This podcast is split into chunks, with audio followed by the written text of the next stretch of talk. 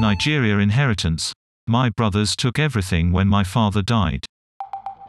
Women in parts of Nigeria are being left out of their parents' inheritance, despite a law banning discrimination.